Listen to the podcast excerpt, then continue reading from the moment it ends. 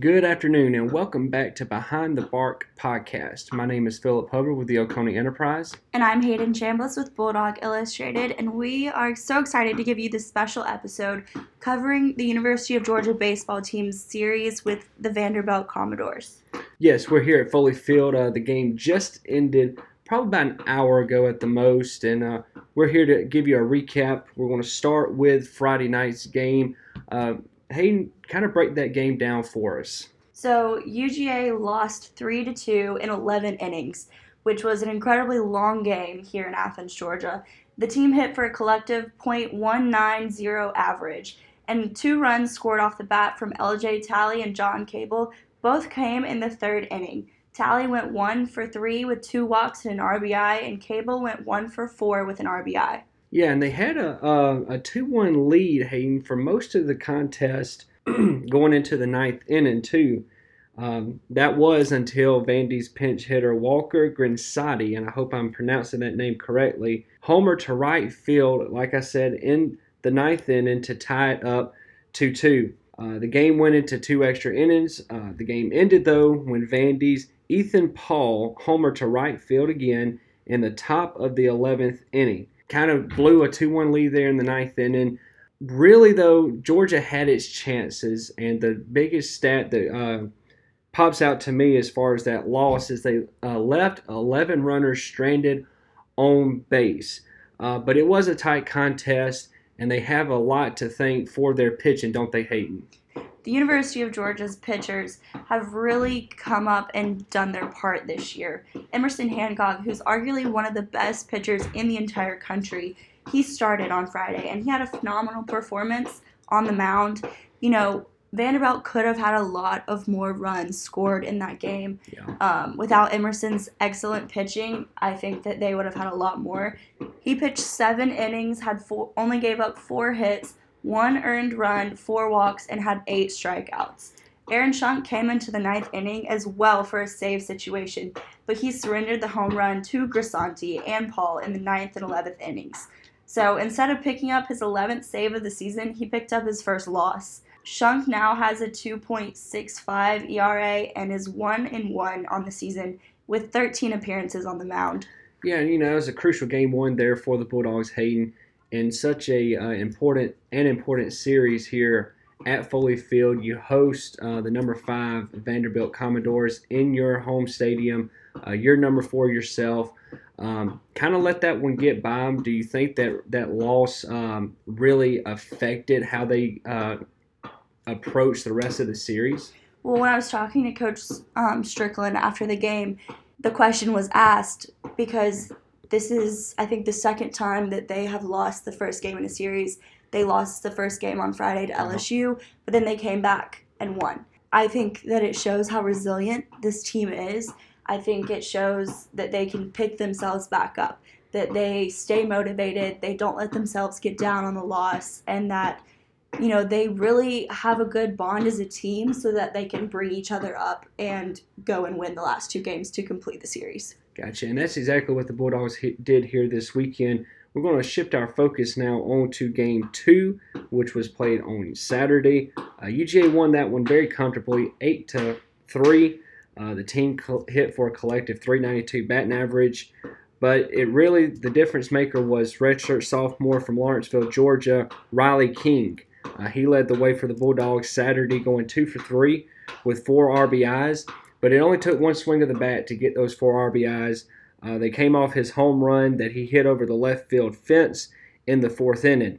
And um, he was the only one that hit a home run for. He wasn't the only one that hit a home run for the Bulldogs Saturday. Earlier in the game, in the second inning, uh, LJ Talley hit a solo shot over the right field fence. But really, though, King's uh, homer right there in the in the fourth inning was the difference maker. And I'd argue to say it was the difference maker in this whole weekend series, wouldn't you, Hayden? I would. You know, King is somebody is a name you've heard a lot this yes, season, definitely. and I think you're going to continue to hear it throughout yeah. his time here at Georgia, and probably even after.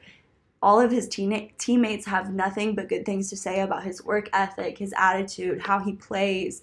He really is a team player, and he gives his all every time he's on the field. And the thing is, he's only a sophomore, so uh, he's got two years left to really contribute to the Bulldogs uh, program and the Bulldogs' success moving forward. Uh, like I said, I just think that home run, even in the second game of this series, uh, really turned the momentum in UGA's favor. Because at the time, I think they were only winning uh, three to one, uh, so it was kind of a close contest before that homer. But you put up four runs and get the lead uh, from a two-point lead to a seven-point lead or six-point lead, excuse me. That really just turned the momentum entirely for the Bulldogs this weekend and they may look at that one hit and be like, "This is what won us the uh, the weekend series here in this pivotal weekend matchup with the Commodores." So now we're going to go on today, and our main focus of today's episode is going to be on today's performance, Sunday, April seventh. Uh, UGA did in fact win the series today. They beat the Commodores three to one. Um, they now take a definite strong hold on the SEC East. They after the weekend series, UGA now stands at 27 and 6 overall, and they now lead the East 9 to 3. After this weekend series, though, Vanderbilt drops to 7 and 5. So now they go from one game down to the Bulldogs, now to two games down. So UGA definitely needed this weekend uh, win and definitely uh, getting two out of the three. Obviously, they would have liked to get the sweep here but they didn't. They won two out of three, and now they got some momentum going into really the strength of their schedule moving forward. The last time that the Georgia Bulldogs won a series over Vanderbilt was in 2008 during the College wow. World Series, or um, excuse me, during the 2008 SEC title in Nashville. Um, and then the last time they won in Athens was actually in 2003. Um, Vanderbilt has had a long running streak of wins over this team, so I think it was a almost a moral victory as well as a physical victory as well um, for the Bulldogs to win over the Commodores tonight. Yeah, and what happened in 2008 later in that season, Hayden? Later that year in 2008, the Bulldogs went to the College World Series in Omaha, um, which, you know, we'll talk about this later, but this season is looking pretty much like that 2008 season. This is the best season that this team has had since they went to the College World Series. So we're going to talk about that a little bit later um, and kind of give you our insight on maybe that could happen again. Yeah, they're definitely showing uh, signs of the 2008 season. Who knows? We may be talking about uh, UGA when it comes around in Omaha around June. Um, but today they really showed flashes of working as a collective unit. Um, you can't really pin this today's win on uh, one particular player or one p- particular performance. Uh, it really was a team effort. Uh, to- Tony Locey uh, took the mound for the Bulldogs. Uh, he went seven innings, which ties his career high. Only gave up one hit, one earned run, and struck out five batters, uh, along with three walks. It's kind of a shaky start there for Locey, though. he started the first inning with a four pitch walk. Um, but it seemed like after the first inning, though, he just seemed to settle in, start dealing all over the strike zone, and he took control of the mound and took control of this ball game. Uh, two of U- UGA's three runs were scored in the second inning. Uh, first baseman Chaney Rogers doubled to right field, which brought John Cable in from second to go up one nothing. And then the very next batter, left fielder Randon Jernigan, battled uh, batted in Cable to also score from second and double UGA's lead to 0. The third one was eventually scored uh, later in the sixth inning when LJ Talley singled to right field and scored Riley King to give UGA its final um, 3 1 score. So they win the series. Huge pickup, uh, two wins here for uh, UGA moving forward, and they have uh, some tough competition coming up. But they can uh, take a moment and celebrate this one, can't they, Hayden? Yes, they definitely deserve to celebrate this win. Like I said earlier, this is a big win. It's the first over the Commodores in a very long time. It's also very telling about where this team was going in the postseason and some possibilities there.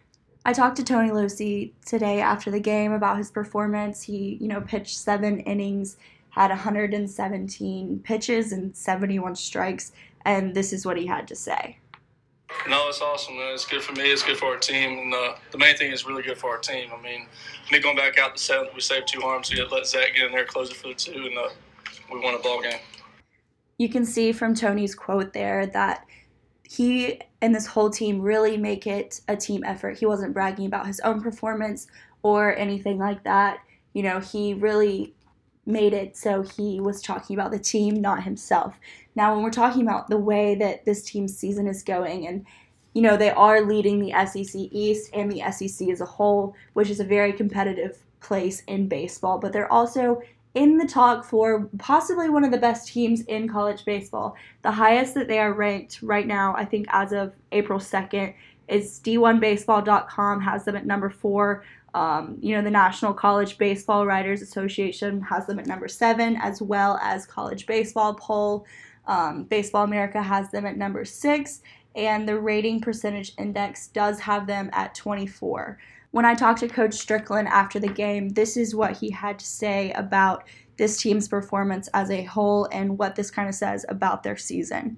Well, I think our guys know that we're a pretty good team. I think we've proven it just by losing on Friday nights against LSU and Vanderbilt, losing one to nothing and three to two, and the way that we lost. I mean, Emerson Hancock, arguably the best guy in the country, loses two heartbreakers on Friday nights, and our team bounces back against LSU and Vanderbilt, two top five teams and illegitimate top five teams. And uh, so I think it, it, shows that our team is, is, a pretty tough team. We are beat up, and uh, we're just overcoming you know, Chaney Rogers is making plays like you just wouldn't believe uh, the play he made there in the ninth inning. That changes the game. He hits a double there. Uh, it, it's a whole lot different time when it comes to the plate. So guys are just stepping up. You know, Shane Marshall struggled at the plate, but he just caught a one hitter. And, uh, and that's all we kept telling him, just hang in there just catch, catch a winner. And uh, so guys that are filling in and stepping up. Brandon Jernigan got a big hit, big RBI. And, uh, you know, those guys were not in the lineup on opening day. And they're here right now, and, and we're in first place with those guys. I know. Coach, mentions there how this team is kind of banged up, which I think any team is at this point in the season. Don't you agree? Yeah, a lot of teams are not uh, operating with their opening day roster, that's for sure. And especially with this team being banged up, you can see how this team is still performing at top, top play um, with their backups. I mean, percentage of starters are not out there. You have Mason Meadows, who got a face injury a few games ago. Um, he's apparently supposed to be back soon. Um, Sullivan today, he apparently told coach that you know he's ready to get back in there. So we might see him on Tuesday against Georgia Tech here in Athens. But I think also um, who was it? Ryan Webb. Ryan Webb um, should be getting back out there soon. He's an amazing pitcher. He usually follows um, Emerson Hancock um, which ironically they are best friends and roommates, so that's a cool story there. Now, Philip, with this season being over halfway over, I think only 23 games left in the season, 11 at home. What do you think about this Bulldog team's chances of going to Omaha?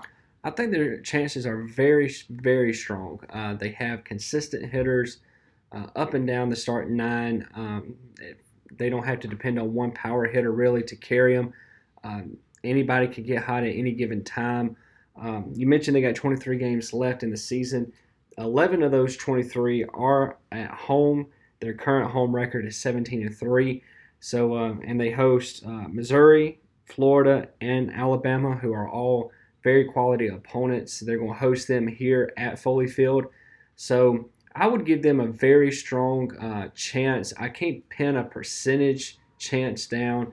Uh, if I could, though, I would probably give it about a 60 65% chance of them making it. We'll see how the, the returning starters gel back into the system when they get here and where the backups who have been performing well, where Stricklin puts them in the lineup and in the rotation moving forward. So I'd give them about a 60 to 65% chance making it back to Omaha this year. You know, what the thing that gives me hope is when the defense fails, the offense is on fire. When the offense yeah. is failing, defense holds the score. Um, I think that, like we said earlier, this team is really complete. Yes. They're not lacking in any area. I mean, the pitchers are good. Your outfielders are making amazing catches. Um, your basemen are doing their job. The catcher, Mason Meadows, and then we had Marshall today. Um, they are doing their part. So each part of this team is an integral part in every win. Now, looking forward to this week. Tuesday, Georgia is going to be taking on Georgia Tech here at home in Athens, Georgia at Foley Field. And Philip, what? How's Georgia Tech doing? Why don't you update us? We we want to see if Georgia can kind of come back and revenge their loss earlier this season. Why are you asking me about Georgia Tech? Am I an expert on them or something? You claim to be. I mean, Uh, that's your team. uh, but no, they're uh, playing uh, U- University of North Carolina this weekend. Uh, they lost the series opener uh, Friday night. I was actually there on the call for WREK's uh, Sports uh, 91.1 FM. Uh, they they did not look very hot in the series opener, but then they came back uh, last night, uh, being Saturday night, obviously. Uh, they came back and won in walk off fashion, 11 to 10. Um, they're playing right now. I don't know a final, um, but you know I think it's going to be a good one. Uh, obviously, Georgia did not pay, play its best game a few weeks ago when they traveled up to Russ Chandler Stadium and lost to the Yellow Jackets 11 to 2. Um, we'll see. The game's going to be here at Foley Field Tuesday at 7 p.m. is first pitch. Um, we'll see. I think it's going to be a better game this go around than it was uh, a few weeks ago. But we'll see uh, moving forward. I think um, we'll either see a pitching uh, duel or we'll see a, uh, a kind of a shootout with all the batters that both teams uh, have. So um, I would, you know, it's kind of a toss up. I think UGA uh, riding a hot streak here, beating Vanderbilt. Um, they're definitely hot right now, but Georgia Tech is obviously uh, hot too. They've won nine of their last 12 games. So it's going to be two quality opponents going at one another. I plan to be here at Foley Field Tuesday night, support none other than Georgia Tech, obviously. We'll see what UGA does and see if they'll have a better performance uh, Tuesday here at home. That is it for us today at Behind the Bark.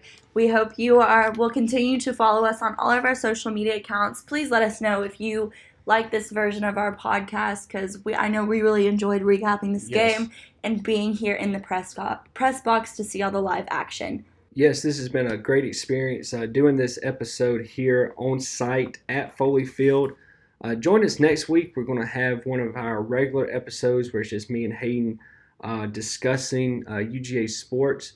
Uh, we are going to shift away from baseball. The last few weeks we focused on UGA baseball for good reason, but now we're going to shift away from that. We're going to have a women's theme uh, episode next week. Uh, we're going to discuss UGA women's tennis. They are currently undefeated, uh, and they've already entered SEC play. So we'll discuss them. We'll talk about UGA women's golf. They're hosting the Liz Murphy Collegiate Classic this week at UGA Golf Course. And then we'll talk about UGA gymnastics. They just recently um, uh, advanced to the NCAA regional finals, and so we'll uh, probably preview that and recap their performance in the Athens regional and how they got to um, the finals. So join us next week here on Behind the Bark podcast with myself and Hayden here. And um, we look forward to seeing and reading your comments about this episode and bringing you another episode next week. Hope everybody has a great Sunday afternoon.